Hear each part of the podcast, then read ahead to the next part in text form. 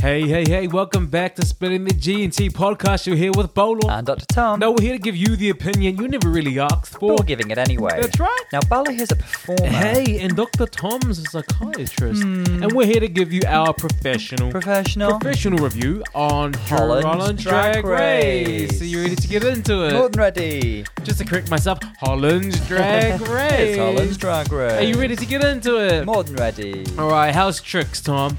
Tricks are for kids. I'm a lady. I believe you. Thank you. I believe thank you, Tom. With that voice, certainly. That skin. Ooh, that skin. Touch the skin. Touch all the skin. What's happening with your week? I'm very excited.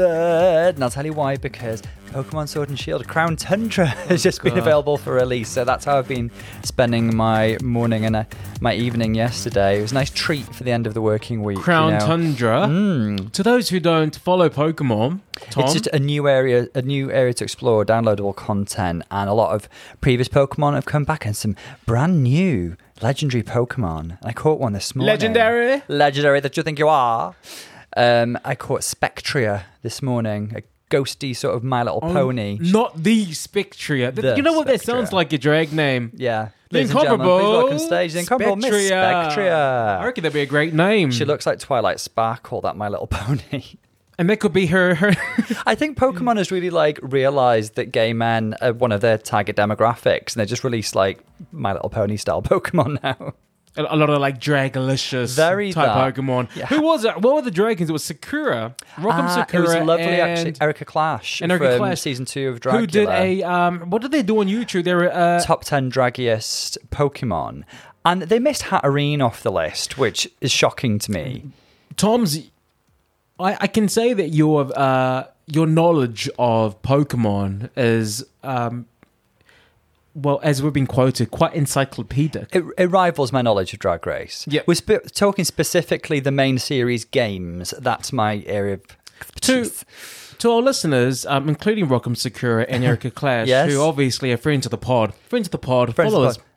Do you have any feedback that you want to give to them regarding their analysis and deciding who were the top Dragalicious Pokemon? Because they did miss out Hatterene. Well, overall, I loved it, and it made me laugh a lot, and I thought it was fantastic. They filmed it because they were touring with Jimbo in the UK, so the three of them were on tour together, but they've got a bit of a crossover with their love of Pokemon. Maybe Jimbo doesn't like Pokemon. -5 points, Jimbo. But overall, the list was fantastic, and we predicted most of them. We were like, oh, Jinx. Primarina, Salazzle, the likes of them, Zarina, of course, with her thigh-high boots, and they were fantastic, and they're it was really fun little analysis, but they just missed out Hatterene, and Hatterene shuffles around like blooming Kim Kardashian in a latex floor-length dress, doesn't she? I just want Rockham to know we don't ever want to see you do another analysis of Pokemon again. Guys, you are listening. Don't do it again. Don't fail like that. Maybe they didn't include Sword and Shield Pokemon, actually, but they should have done because it was done recently. Anyway, loved it, but glaring omission there. Hatterene. Maybe if you can join one of them doing an analysis for the next one. Please, guys, reach out. With a lot of corrections, obviously. I'm quite happy because the CrossFit games are happening online, and I'm really trying to watch it as fast as I can. Mm-hmm. But it's basically when you're watching the finale of RuPaul's Drag Race, and you're avoiding social media because you're I don't want to go and see who the winner is, and so I don't want to know who won this year. So I was trying to catch up and watch the events. I haven't finished yet, so I'm kind of distant from social media at the moment because I don't want it to ruin my surprise. I'm rooting for Tia Toomey and Matt Frazee, but I've also got a really really soft spot for Hayley Adams. Uh-huh. No, none of you know this. This is so far from RuPaul's Drag Race. It's so toxic masculinity, and that's me. That's me defined. It's not toxic masculinity. It's a celebration of fitness and. I was Tom, calm your ass down, okay? I was joking. I know it's not. For God's sake. God. I bit then, didn't I? You can take your social justice warrior head off, okay? You can just lift it and just... It's like a Hatterene hat. Yeah, just take it off, okay? No, wouldn't you love to see Tia Clare or, Catherine Davis' daughter or somebody like that glammed up in a drag queen style? I think it's every gay guy... and every drag queen's dream to make over a, quote, air quotes, butch girl. None of them I wouldn't describe as butch, but they're very beautiful, very fit women. Don't tell me how to define them. I had air quotes, okay? Joey, okay? Yeah, calm down. I know how to use them. Thank you. So I said butch girls with air quotes because they're not butch, but like, you know, you would look at them. Our listeners can't see the air quotes, that's all. That's why I said air quotes, Tom. What did I tell you about that social justice warrior hat? It's staying firmly on. Take it off and stamp on it. For God's sake. So that's what I want to do. I think it's their dream to make over. I mean, they did that. Didn't they do that for season one of the, what was it? It was the makeover challenge. They were tough fighting women. They brought over some fighting women and there was kind of like, oh, now you're challenged to make these really, really masculine, air quotes again, butch woman into drag queens, into like part of your family. And I guess you would love to do the same for all of these CrossFit women, like to see them doing something like glammedup.com. Are you referring to the episode where Rebecca Glasscock won when she should have gone home? Oh, God. And Chanel should have won, but was again antagonized by production. I can't. I really can't. I mean, the season one judging was so producer driven that it's not even... I mean, you know, watching it that it's not fair. You can't. They really want to create as much drama as they can to make the show good, so that it would get picked up again. And I think that's the only reason, or their biggest goal, was to get picked up for another season. And they saw that Chanel was a seasoned queen. What do seasoned queens hate? They hate being picked over by someone who is not on their level. They'll never be on their level. And I think Chanel really is the Naomi Campbell of drag, in the sense that she knows that she's amazing and she just doesn't understand why you don't know she's amazing. Are you guys dumb? Beautiful. I am beautiful on the inside and externally. That is one of the best monologues RuPaul Drag Race has ever had. I might use it for an audition when they say, there's an audition for this part. I want you to come with a monologue. I am going to do Chanel. I do 57 character illusions. I am beautiful. Imagine if I went to an audition with that monologue. It'd be fantastic. Because, you know, like, I swear to God, if there's a gay guy on the panel, they will know. And they would be like, booked. West End, starting front center. A gay guy involved in the theatre industry? What? I would do a selection of Tammy Brown quotes. I'd just be like, come on, Teletubby, teleport us to Mars. Then I'd move on to, my granddad fucked Marlena Dietrich. Did I tell you about the time I found a dead body? I thought it was a mannequin. Then I went over to it. And I started thinking of all the nice ways I could dress it up. Yeah. Then it turned out it was a dead body. Yeah. That would be another good one, but no, my one would definitely be I am beautiful. That would be my monologue for my auditions. Moving forward, that's going to... You know what? I'm going to hold myself to it. There has to be one time I have to do that just for shits and giggles, really. I think it'd be fantastic. So I was watching, just before we move on, I was watching that Savage Fenty show, and I saw, I don't know if you guys know it, it's kind of like, think... what was that runway with the Victoria's Secret? Yeah. Think Victoria's Secret, but celebrating all kinds of beauty. Okay. No, they're not just putting in POC models for the sake of saying, yeah, you know, to shut everyone up and saying that they only cast the same blonde, white or brunette, exotic. Skinny. You know, they do allow some POC woman on Victoria's Secret to kind of say, like, we are inclusive, and everyone knows that when it comes to Victoria's Secret that there is a set number of POCs that they will allow. I mean, Tyra's spoken about it many times. Naomi's spoken up many times. Iman has spoken about it many times, about being the token POCs, that they just have to give the spot to there.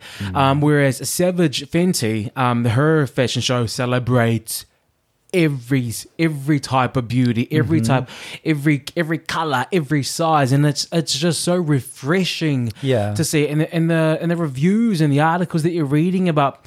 I mean, I read something about a lady and a man saying, Oh my God, I didn't know that I could be beautiful. I mean, the way that that large guy was modeling with his confidence. And then another lady, a lot of ladies are saying, yay, finally, that's actually the kind of body I like. You know, that's what I like. I like that, you know, not like, it doesn't always have to be a six-pack ripped or anything. Like, they do like a little bit. And, you know, we all have different tastes. Yeah. And it was really good to see that and really good to read that. Anyways, I was watching it and I saw Gigi Good walking there. I saw Jada Essence, and I heard that Shea Couleé was on there as well. Shea Couleé. How do they know creme brulee?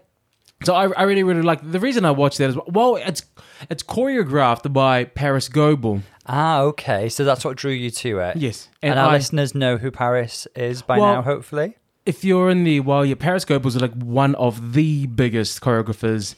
And I danced under her for a few years in her dance company. So that's where I kind of got my first professional start. Because I started when I was there. You audition and then you get selected within there to do paid gigs and to go overseas with her. It's very, very competitive, but it's really... It really teaches you a lot. It really does. Every day is a competition. Every class is a competition. And I felt like every time I did a normal class and she was there, it was an audition. Yeah. It really was. Because sometimes after a class, our manager will pull you aside and tell you that you didn't kill it and you're representing Parris and this dance company and don't do that again. So it was, you never just had fun. It was always like, I got to smash it. I really got to kill it.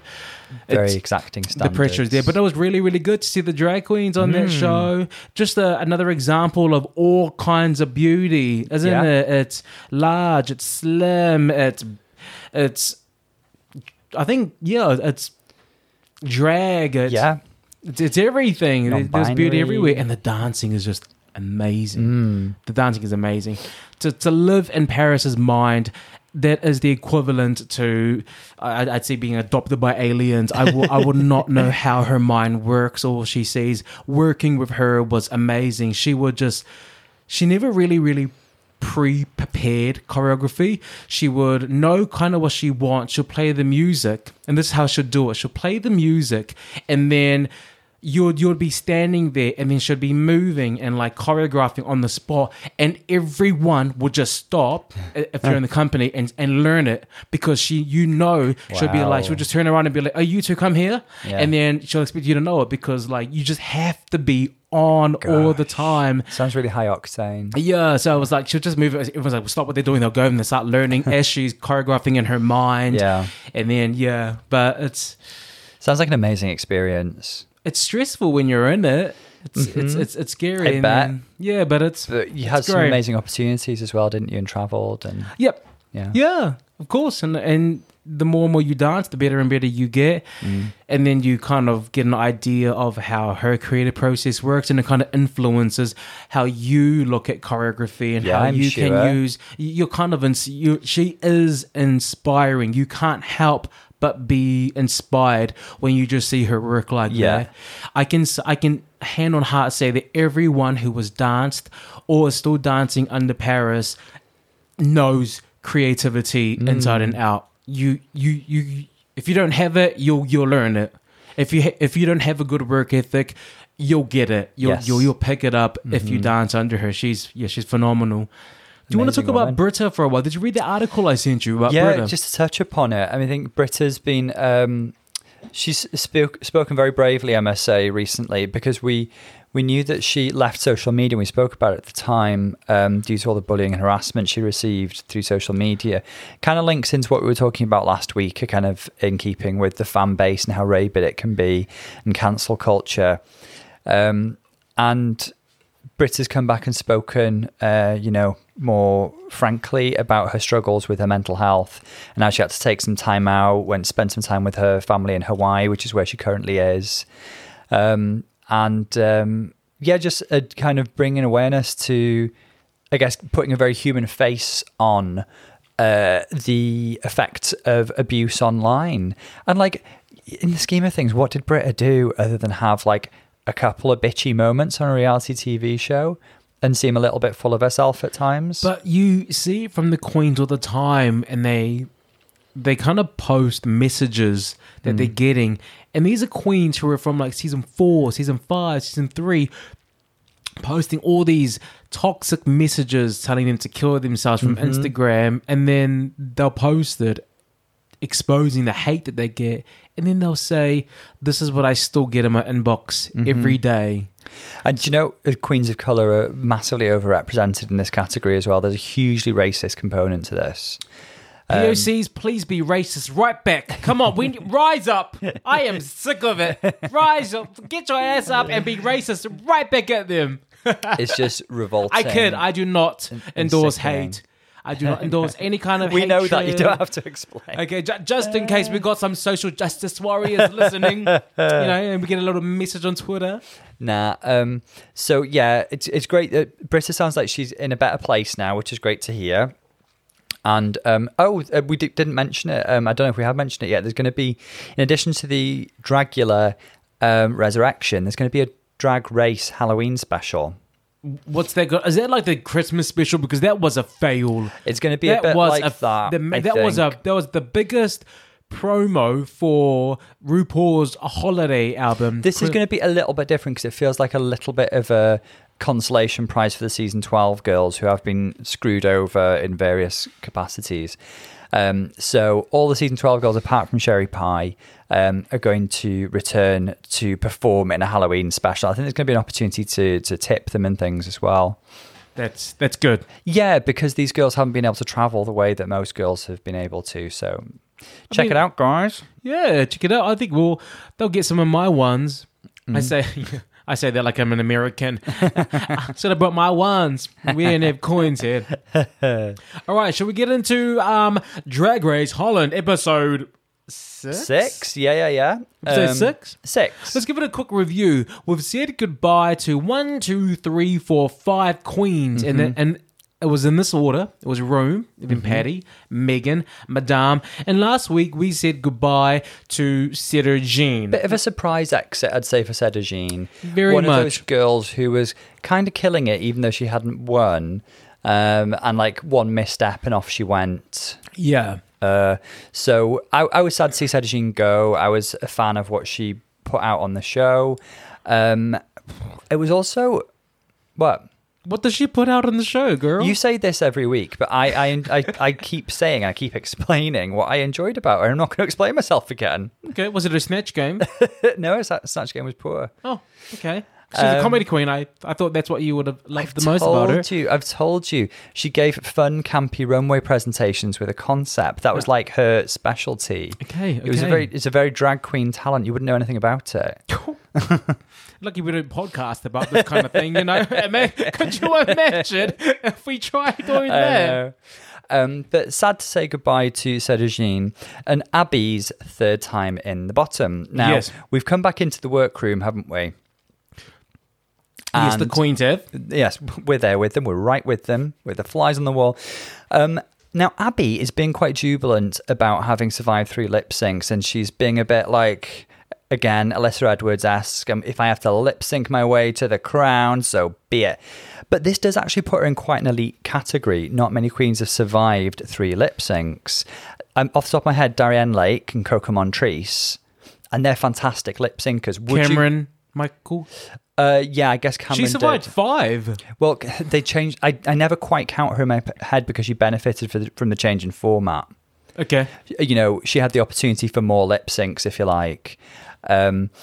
So I did feel like Cameron was favoured. I don't think she won that lip sync against Monet, but there we go. You know what? Can I just say that there's some people who get by just by being conventionally good looking as a guy. Let's be honest. We got Pearl, who I felt went further than she could have gone. I have a soft spot for Pearl, and I love what she put out on the show. I think she was surprisingly funny and a really good package. Having said that, she could well have gone home earlier if she hadn't. If she wasn't an attractive. And Rue has said that actually. Yes, Rue said on her own podcast. Quite cruelly, I think. Actually, I think it was cruel of Rue, and I think it was Rue being her vengeful Scorpio because of what Pearl had revealed about her interactions with Rue. Well, according to the new horoscope, she's not even a Scorpio. RuPaul is a Libra. Oh, so... yes. Well, the Libra is also very vengeful. Yes. Yes, it's a very Libra trait. Yeah. She'll change the definition of Libra to say it's actually worse than a Scorpion.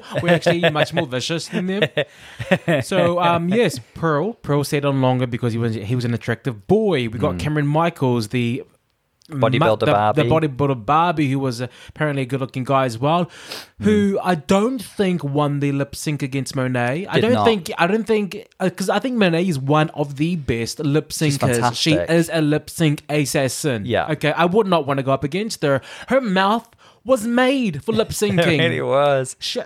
Her mouth is just like huge. Her mouth and Brita's mouth are just beautifully large, and she also brings a great combination of actual kind of dancing skills with comedy, and like this really nice blend. And like even it was that Lizzo song, wasn't it? It's like she felt it and she embodied it, and I felt like she was singing that song. Yeah, she really. That Juice. It was Juice. No, it was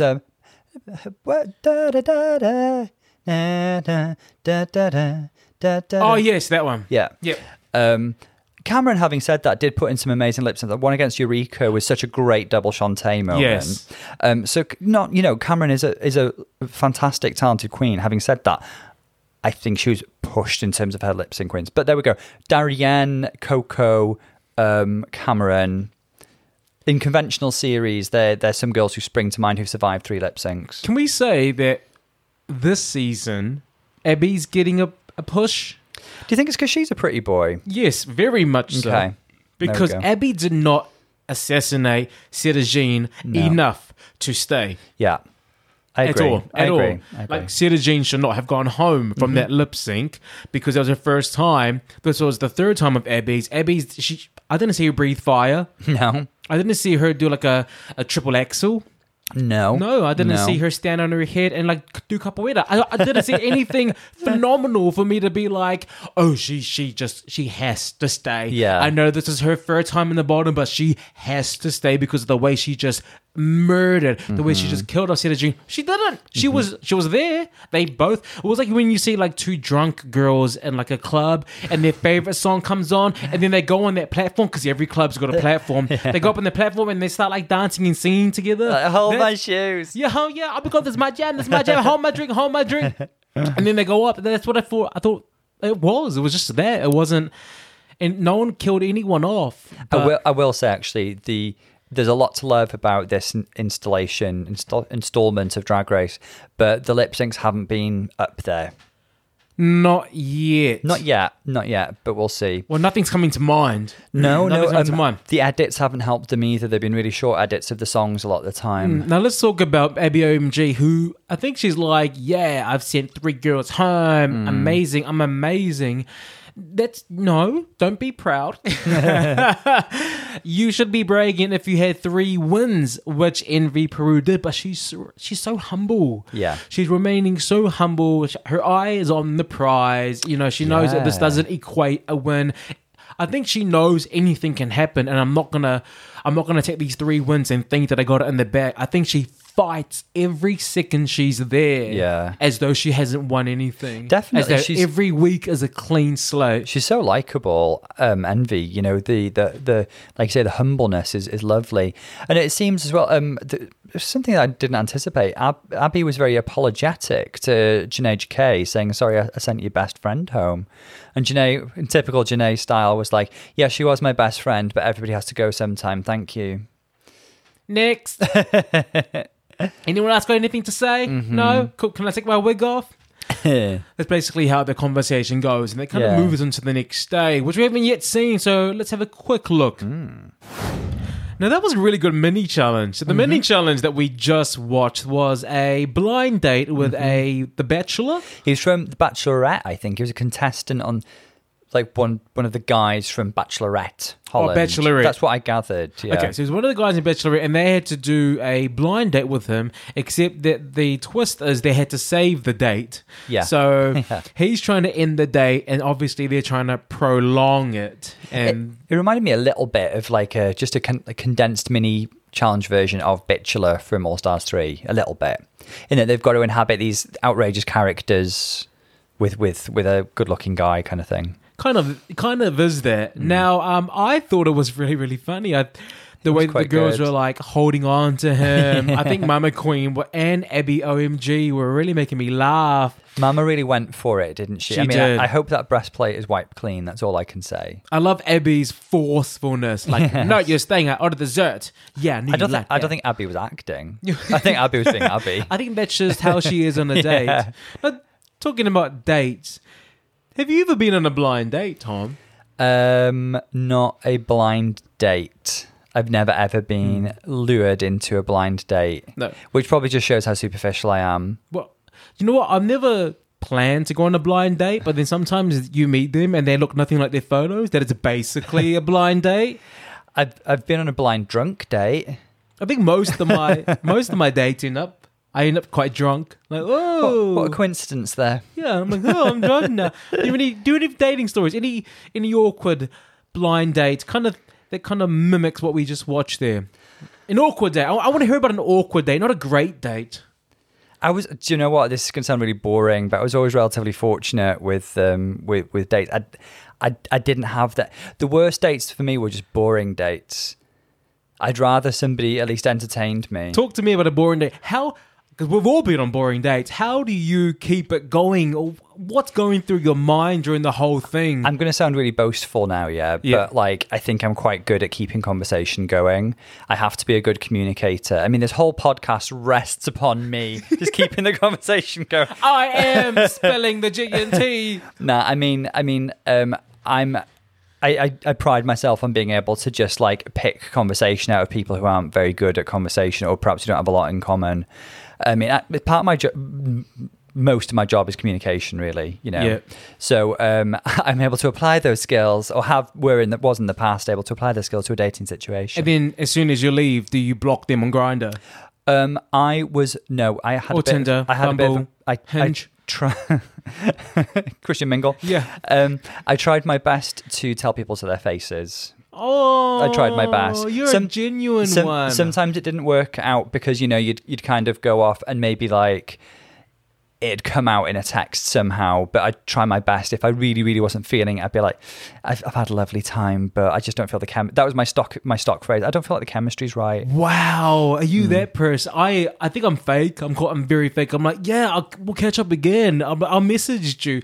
And then I'll oh my God, I'm exposing myself. And then I'll block them. And then I'll go on my app and I'm like, oh God, that was terrible. I'm not saying I've never ever done it by text or whatever, but like I would try my best. I'd try to put myself in their position. The worst ones when you're trying to end it is when you've actually moved past Grindr and you've swapped numbers, yeah, and you're like, now you're on WhatsApp, and then you meet up and you realize, oh crap, like we got nothing in common, or I can't do this. First of all, I can have a conversation with anyone. Yes, I can talk. There is never a time where there ever has to be silence. I mean, talk the back legs off a donkey. Yes, I can talk to a tree. Hey, how's it hanging? You know, your season. Like that's it. Like I can talk. The most awkward ones is when I'm sitting there and I'm like trying to talk to them and then there's nothing back, or they're like one answers. And a lot of the times, I remember one time especially, I thought, okay, look, the chemistry's not there, definitely on his end, because like he just wasn't talking. Yeah. And then afterwards, I was like, okay, cool, that's over. I don't have to block it. It was very, very obvious, like not interested. Then the messages go, oh, that was great. Oh, that's great. We should do it again. I've been surprised by that before as well. We should do it again. I'm like, do what again? Yeah. What did we do? It's we did nothing. You weren't even talking. What were you experiencing that I was not? What was going on here? Like, was I there? Was I present? Was I not as present as I thought I was? I'm just like, I don't get it. Do you know why that is? We're both just like sparkling conversationalists that people are are drawn to. I usually know very quickly if there's nothing there that goes beyond friendship. Yeah, I know very quickly, and if I got to the point where I'm like, oh, you know what, there's no attraction, but you know what, I'm always open for making new friends. So then I just keep the conversation going as a friend, and then I kind of like friend zone them. I'm you know, you kind of do that. You kind of just talking to them as a buddy. And one of the biggest hints is you start talking about other guys. Do you know what I mean? And that's like a hint to them to say, oh, I'm not really into you, but oh my God, I was talking to this other guy the other day and, you know, he was really, really nice. We're going to meet up for another drink. You know, you kind of let them know that this is the avenue I'm taking, but we'll be good friends. Yeah, no. I've had a lot of awkward dates, but the awkward part is literally just what I told you, where there's just no conversation, and you're filling blank space. I'm just like, oh my God. Especially if it's a meal, and so there's like this 3-course situations, there's a certain time period that has to be filled as well, and it's like, wow, I'm struggling to make it through this tiramisu. I had a code with my friend William, and if I texted him, I don't remember the word, I think it was purple. If the date was going bad, I would text him purple, and then he'll call me. He'll tell me, "Oh my gosh, you need to come." He'll come up with an excuse. That's so obvious, though. No, and I'd be like, "What? Oh, damn it. Okay." So I had that code in New Zealand. That's so obvious, though. If anybody like gets rung away in the middle of a day, it's just like the writing's on the wall. Is it? Yeah. I thought I was quite clever. I'm like, woo, I got out of that one. He never suspected a thing. No. Yeah, say that date, huh? I'm off. No, okay. So we're just conversationalists who just draw people in. And... we are magnetic, magnanimous, enigmatic. Yep. Yeah. Cool. So if you want to date with any one of us, just tweet. So let's move on. So the winner of this challenge was Mama Queen, deservedly so. Yeah, she went over the top as a drag queen should. Yeah, you know, without it being too awkward to watch. I say awkward to watch because Chelsea Boy's character was very awkward to watch. Category is awkward in the body. Like we were just like she was trying too much to be. I don't know what she was trying to be. I don't think she knew what she was trying to be. She was kind of like Gomez Adams crossed with Morticia Adams. I wasn't quite getting what was going on. But she was like trying to do this mad character. I think she was feeling like, oh, you know, doing this over-the-top Joe Exotic last week really like scored me points. I'm going to carry that energy forward. Mama Queen surprises me with how funny she is because she came in saying, I'm a seamstress, but she's actually like a really funny, really interesting person. Exactly. That's what I expected from Cedar Jean. And the reason... like Cedar Jean came and said, I'm a comedy queen. I'm like, well, Cedar Jean would when's the show start? Cedar Jean would have excelled at this mini challenge, thank you. Did you not watch her snatch? Am I blind? Are you? Is the call anyway, connected? Congratulations, Mama Queen. So we're on to the announcement of the main challenge, which is... the main challenge is makeovers. It's like the snatch game, it is a staple. Yes. And every season. Makes a good makeover? We've touched on this before, but there are a few different factors, I think. When I think over past winners, sometimes it's about the transformation. When you're given somebody who is not going to, you don't think is going to look like a typically beautiful drag queen, but you've got the skills to pull it off. So, you know, real drag craftswomen, if you like Raven and Roxy Andrews have really pulled that off. Remember, Roxy turned that little bear of a guy into a fully fledged member of the Andrews family. And Tatiana deliberately gave Raven a gentleman with a beard who she thought was going to be difficult to make over. Raven dipped him in Veet and started from scratch and did a fantastic job. The other thing that I think is really important, though, is chemistry between the two of them. That's where Raven really excelled because you remember her mama got tired on the runway, tired little legs, and Raven carried her to the back. And so Raven was a shoe-in for the win with that one. Other than that, I think... sometimes it's about family resemblance. So looking like you're a fully fledged member of that family, that drag family. So I'm trying to think of an example of that. Sometimes it's nonsense. Like we were talking about season 1's makeover earlier. Rebecca Glasscock. I guess that's an example of family resemblance because they were both wearing you know, shake and go wigs and really cheap tarty dresses. So welcome to the Glasscock family. And that's what won her that time. So I think those factors are all important. What do you think? I think everything that you said, to be honest. It's the transformation. And if you can make it a good story, that's obviously going to win points for you as well. Yes, if there's narrative there. Now, they select different sort of groups each season, don't we? We've seen queens who've been eliminated come back for a makeover. We've seen that they often go for people who are going to be, like, in inverted commas, difficult to make over. So sports women, dads, the Marines, the jocks, the gay servicemen, their husbands. Yes. They chose the wives and then they got the husbands. Mm. So this time we have family members. Yes, we do. Envy Peru has her mother, as does Janie. Janie's mom is there as well. Yeah. Chelsea's bestie is her partner. Yeah. Abby's brother came into the workroom. Mm-hmm. Surprising to me, Mama Queen got daddy. I think this is the first dad who's joined a family, because you've had the families a few times before. Drag Race UK. First father. Yeah. We've had lots of daddies. Plenty of daddies. We Drag Race UK, All Stars 2, we've had a few family sessions, but this is the first one where daddies come. This is really, really special.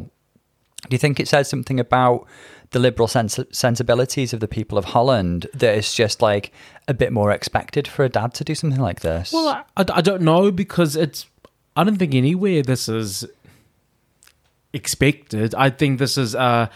it's a combination of that and also the relationship between Mama Queen and her family, isn't it? Mm. Now, when you look at the partners for each of these queens, does anyone have an advantage? I think Abby has an advantage. Yes. Because her brother's quite young. Yeah, there's a strong resemblance between the two of them. Mm-hmm. So I think it's going to be basically like making herself over. Exactly. Similar build. Similar height. Similar bone structure. Other than that, can I go to who I think is going to have the hardest job, even though it's a bit of an obvious answer? Yeah. Well, Mama, because an older man is always going to be difficult to make over just because of the natural way a man's body tends to go as he gets older, the bone structure and the way the fat is on the face and that kind of thing. Most old men have what we call a brick, don't they, for the face shape? It's square. You've got to beat that mug to really, really hard. I beat that bitch with a bat. I beat that bitch with a bat. I can't fix America. And also, just the shape. Remember, like, I guess what we've done daddies before in season 4. Yes. Yeah, on Drag Race. Excuse me, we're not talking about dates anymore. Thank you, we've moved on, Tom. Sharon Needles' guy, do you remember? He was, an older guy with a brick face who was hard for Sharon to make over. Yeah, it is quite difficult, but RuPaul proved to us that older men can look good in drag. RuPaul's a very special creature. She may be from out of space. Have you seen AJ and the Queen when she takes off her whiff? And she's got this kind of like... Do you know aliens? Mm-hmm. How the aliens come on your face and they look like it's like a skeletal web. Yeah. She kind of is wearing that on her head. It's a face tape thing. Is it? And it's like pulling her face. It's borrowed from old Hollywood. All the old Hollywood film stars were doing that. I think that's all this daddy needs, well, really. Do you remember Miss Fame had visible tape? Do you remember? Yeah, what was her excuse for that? She didn't have one. For such a beautiful, flawless, polished queen, it was like this one flaw that you could spot from a mile away. You can just see it. Yeah. You can just see it. I remember Latrice's best friend as well. He was quite hard to make over just because of his build and his age and stuff. Yeah. I think on paper, Mama Queen has a harder job. Yes, I think the easiest job will go to Chelsea and Abby. I think Abby, because the brother is basically Abby, but, They look very similar as well, similar build, similar height, similar size. So she's basically putting her own makeup on him. She doesn't need to change it. She doesn't need to rearrange too much. So that's a really, really good thing. And Chelsea's friend is a younger male as well. Yeah, he's a youngish, slim guy, isn't he? Yes. I think, to be honest, I think Envy and Janie are going to do okay. I think making over their mums. I think what we've got here, we've actually got quite a skilled bunch of makeup artists and seamstresses, apart from Abby. The rest of them, I mean, Abby beats a fierce mug, but her costumes have been lacking. Everybody else here, I think, actually has a lot of those skills, and I'm expecting good results. Mm. There's nobody who I think, again, apart from Abby, who has brought like absolute trash on their own way, or has like struggled majorly with garment construction, that kind of thing. That's going to be a really clear bottom here. I think, as you say, the challenge is going to lie with the person they're making over. Yes. Of course. And if you feel like you're not nailing it transformation-wise, make up a story. Yeah. Do it. Yeah. Make up a story. Make them cry. Yeah. That seems to win you over any time, don't you think?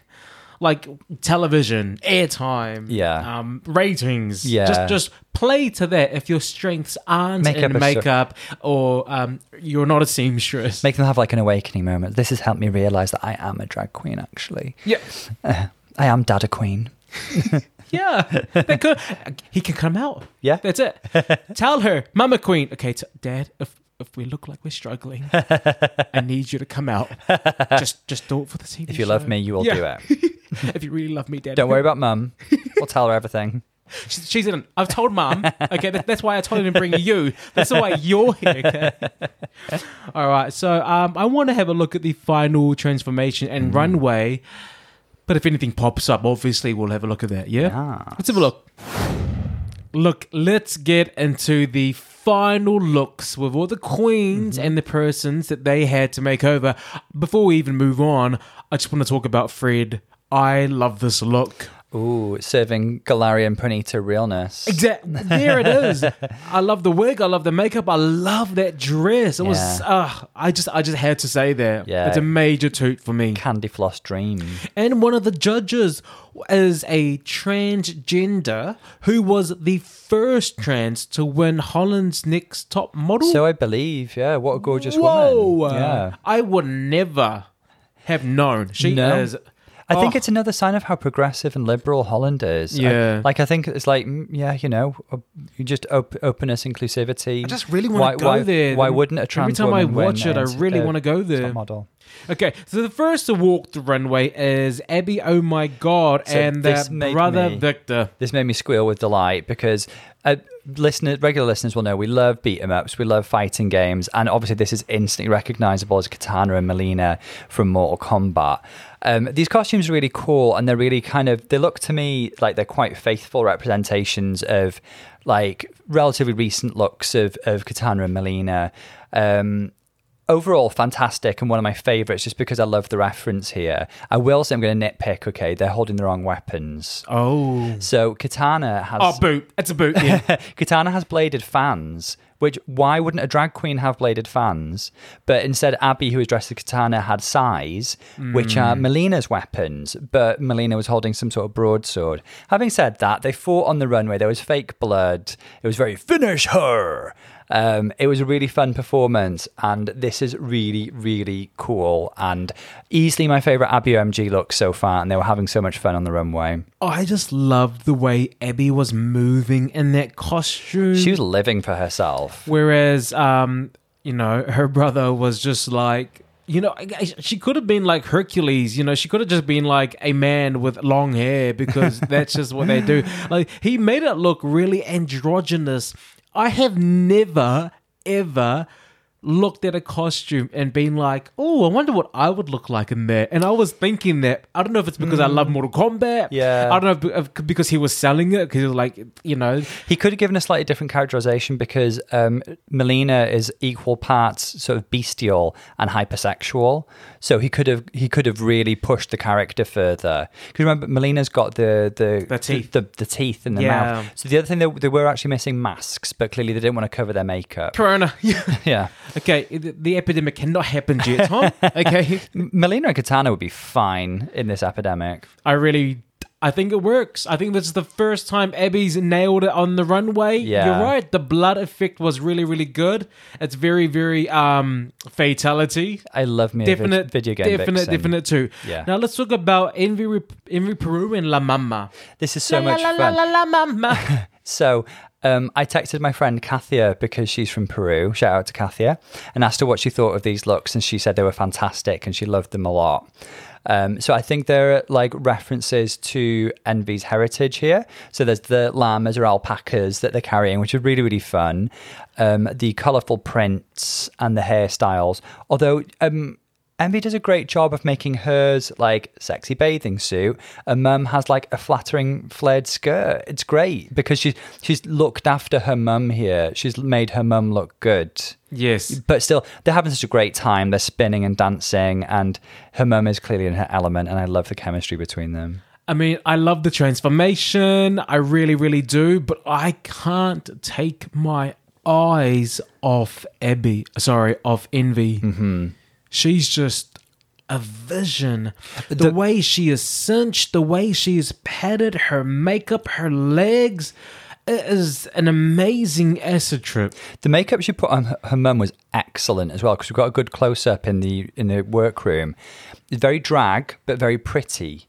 And her mum looks gorgeous. Very much an emulation of her own face. And I'm sure they'll compliment her on that. The other thing is, you know, as we get older, it's harder to put a lot of makeup on a face. Just because, you know, there's a few lines and stuff, things that we get with age just naturally. But I couldn't detect that. I think her mum had pretty good skin for her age anyway. Yes. But I couldn't detect, you know, crinkles and creases and that kind of thing in the makeup. So fantastic job, Envy. I tell you what I love, the energy that La Mama brings to the runway. Yeah. She is just having the time of her life. She's like, hey! She's just loving it. You know, they might pull out, though, the old, your makeover outshone you. Remember, poor Pandora got accused of that. And Pandora's doing a great job, and her makeover guy was having a whale of a time. And they were like, Pandora, you did a really good job, but your guy outshone you. No, I just think that the mom is amazing. Her energy, her look, her zest. It's just beautiful. I'm just saying the kind of thing the judges can pull out their bums sometimes. Well, yeah, when they start nitpicking for reasons to put you in the bottom. Yes, but I don't know what they'll be looking at there. Now, let's look at Janae K, and Queen Mother. So compared to the two we've just seen, this is very pretty but very underwhelming because I didn't get as strong like a concept. So this to me was kind of like mum was looked like Liz Taylor. She looked really, really beautiful. The makeup was less drag than Envy's mum. It looked to me like Janie used her mum's natural features and just gave her quite vivid makeup, but like a woman's makeup, not like a drag queen's makeup. Okay. I think she's put in a really lovely flattering dress. It's lovely and flared, and you can't say her mum doesn't look good.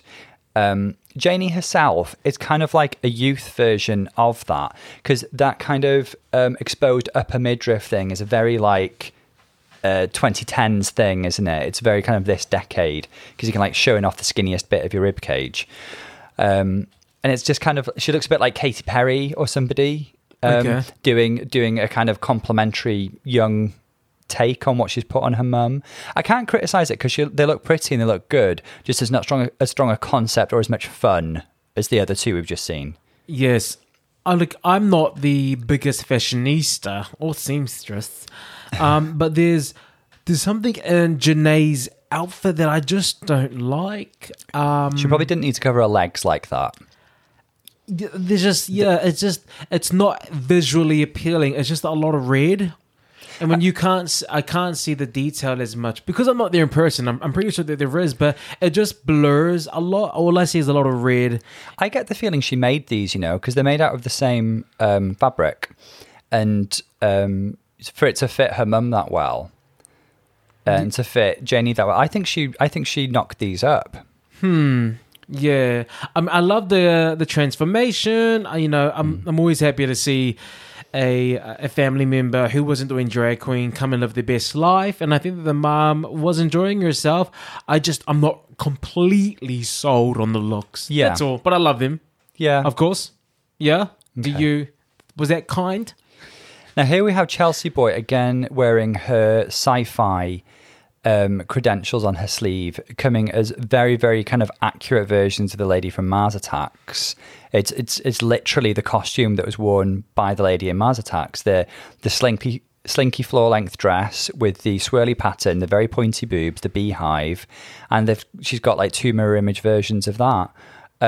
It's fun. I like that they both put performance into it. They mimicked her walk as well, the slinky walk. This was great. It was fun. Yeah. What do you think of the makeup on her makeover? I'm not sure I properly clocked it. First of all, I don't know that Mars movie. I love the fact that it's kind of the same dress, different colours. Mm-hmm. I love that wig. That wig is amazing to me. It's very, very accurate to the Now, the make. The I think film. The makeup was a well-done job. I think Chelsea's an amazing makeup artist. I don't think she'll ever fall short on the makeup side. She's done a fantastic job, actually. Good for her. Chelsea came prepared. She knew there was going to be a makeover challenge. She brought two of the same outfits ready to fix a hem if she needed to. Every look. There's a hem.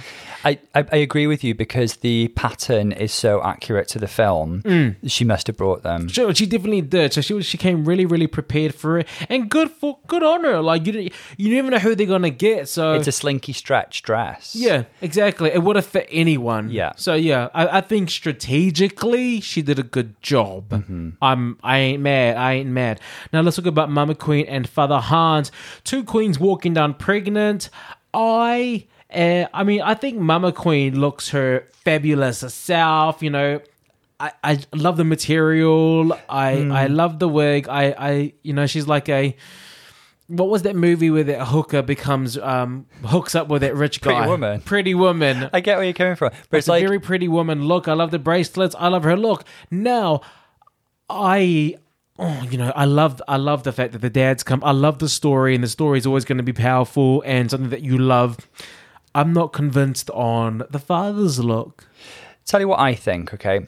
So the prince, I think, are very Marco. They're very, like, they've stepped off a Marco runway and they've got this sort of Muppet skin boleros. Now, the pregnancy thing, I think, is a risky thing to try, but we have seen it on RuPaul runway before, season 4, pregnant dads. But they had to. All of them had to be pregnant. Let's not forget, I think Mama Queen has this like deep affinity with femininity, and she walked in pregnant, remember?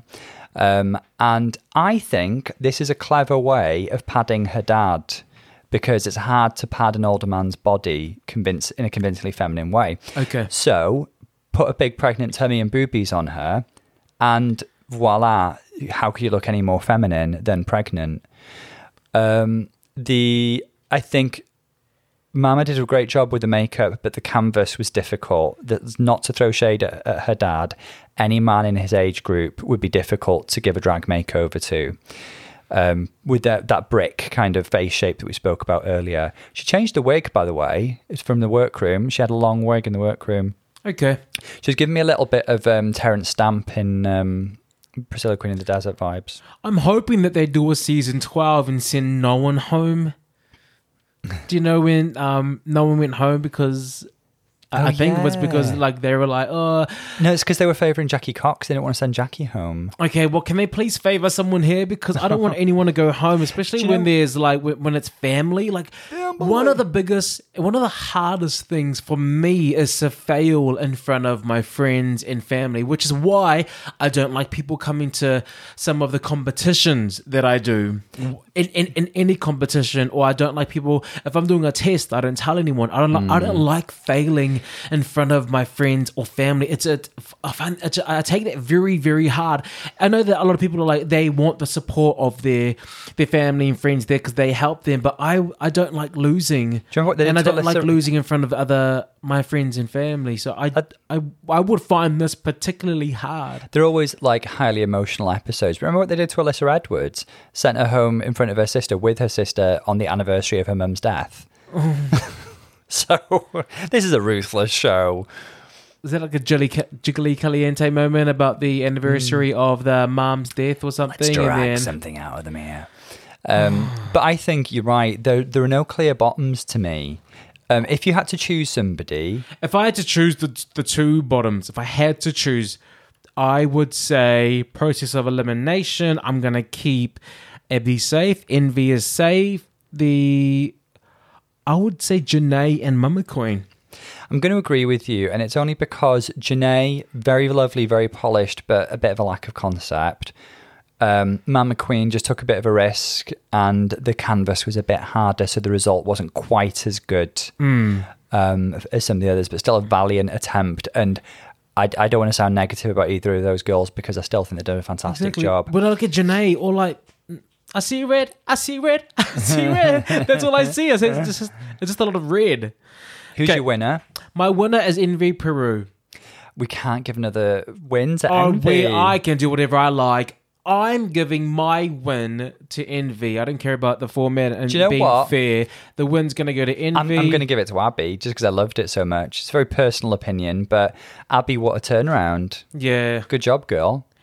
I mean, you can put your drink all over Chelsea because she is coasting. She is going to be safe again. She has 0 wins. She's never been in the bottom. She's just sailing through the competition. She's Scarlet Boboing. Safe, exactly. I mean, she's on prepper, right? That's what Abby said. Let's have a look at the final parts.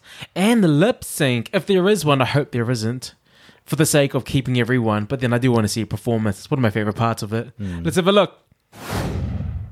Okay, make some room, Sharon Needles, Gigi Good. We have Shea Couleé. And Shea Couleé. We have Envy Peru joining you in the very rare 4 Maxi Challenge wins. Prestigious. Congratulations, Envy. Obviously. Echelon. I can't even spell echelon.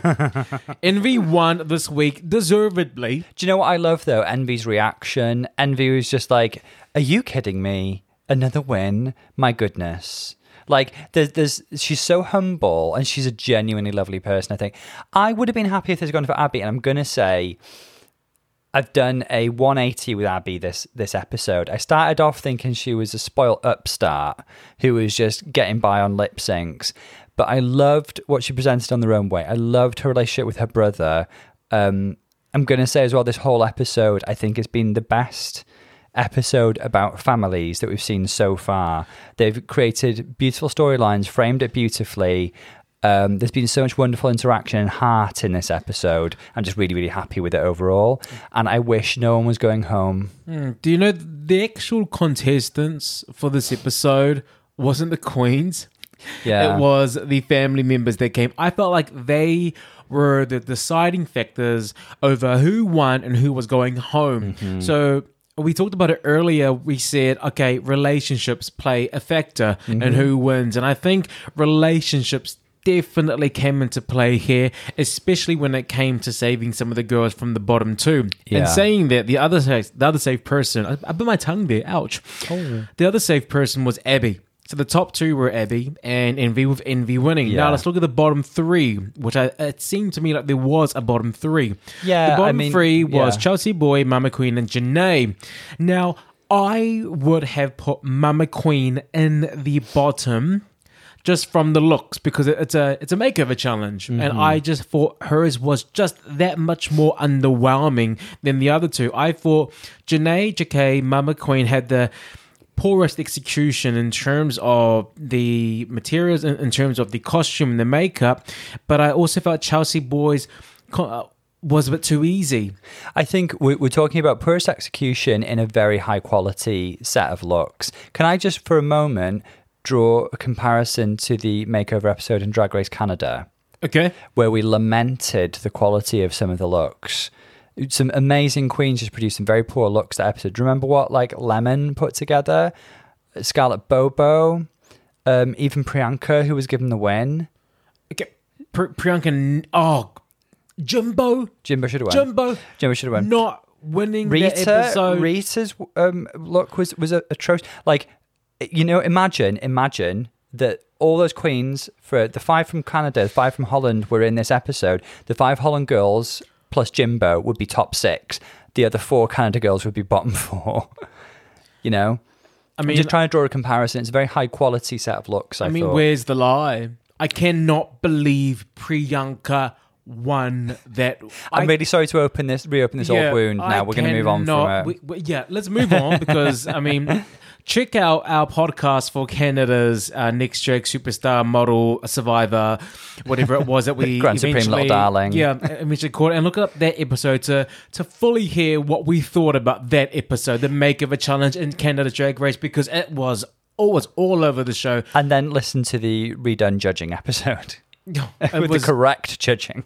So, so Chelsea Boy's look was easy. Now, Mama Queen should walk straight to her father and thank Daddy, because I feel that relationship and that storyline was too personal for them to send someone home to. It's very central to the whole episode. The whole episode kind of focused around Mama Queen's father being so accepting, showing his emotion, and that, you know, and being that kind of that ambassador for all other straight fathers out there, that he was there saying, this is what you need to do. You cannot send her home after he came and did that announcement. Like, it was not going to happen.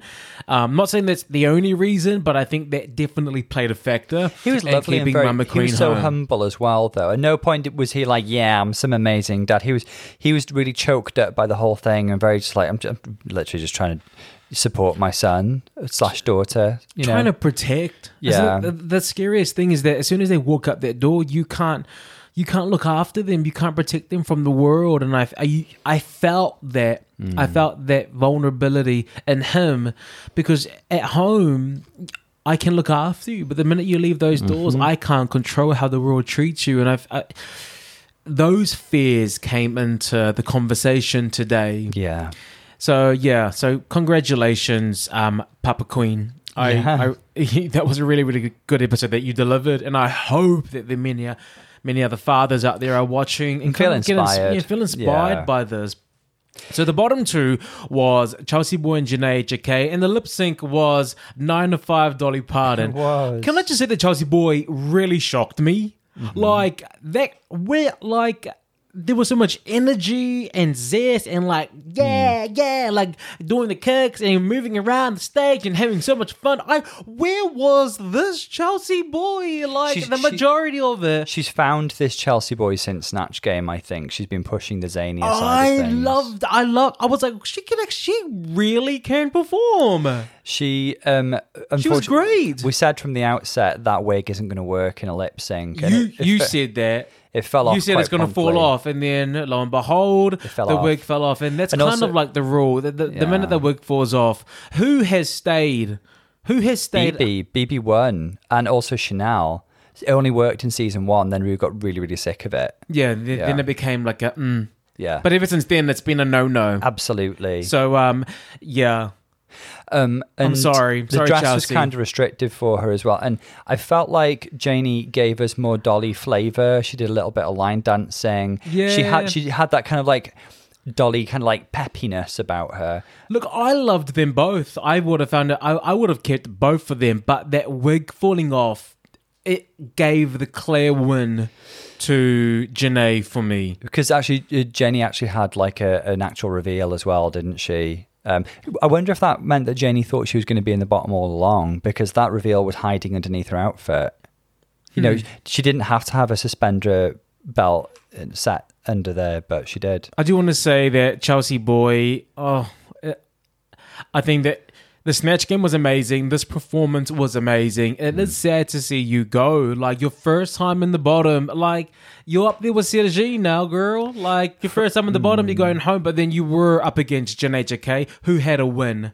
Fred also gives really nice, heartfelt personal goodbyes as well. She tells each queen what's special about them and why she'll miss them. So it was a nice goodbye, and Chelsea seemed validated by that. And off she went. And at least her best friend, I know you said you'd be embarrassed to fail in front of family or friends, but I think she valued having a friend there to support her. That's just me. That's you. I know that you. I think you're the same. You're not the same as me. I think you would want family or friends there in that moment. I wouldn't want them there. I wouldn't want them there. I'd be quite embarrassed. But that's just me. Something that I need to focus on. So just leave me alone. Say, yeah. What a great episode. What a really heartfelt episode. Look, I'm really looking forward to next week because next week's a Ruza Call, and you know I love Mia because I am so excited. The best musical to ever grace RuPaul's Drag Race was season 12. No one, the Madonna Rusical. Whoa, that one too. No, so you're talking about the finale Rusical. I'm talking about the Baby We Made It. It was very, very good. That is the best. I wonder if that might have inspired this production because it looked like they had a lot of backing dancers, set pieces. So I think it's based on Queen Maxima.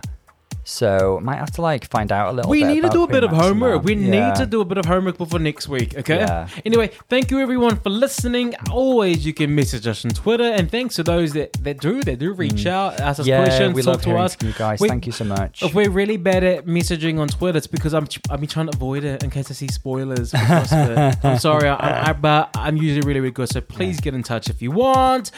Please rate, review. Always tell a friend about us. But until next week. We'll see you here on Spilling the G&T Podcast. This is Bolo. And Dr. Tom. We'll see you guys next week. Lots of love, guys. See you soon. Dasha. I was going to say that as well. Dasha. I'm not even saying it right. Dasha. See you guys.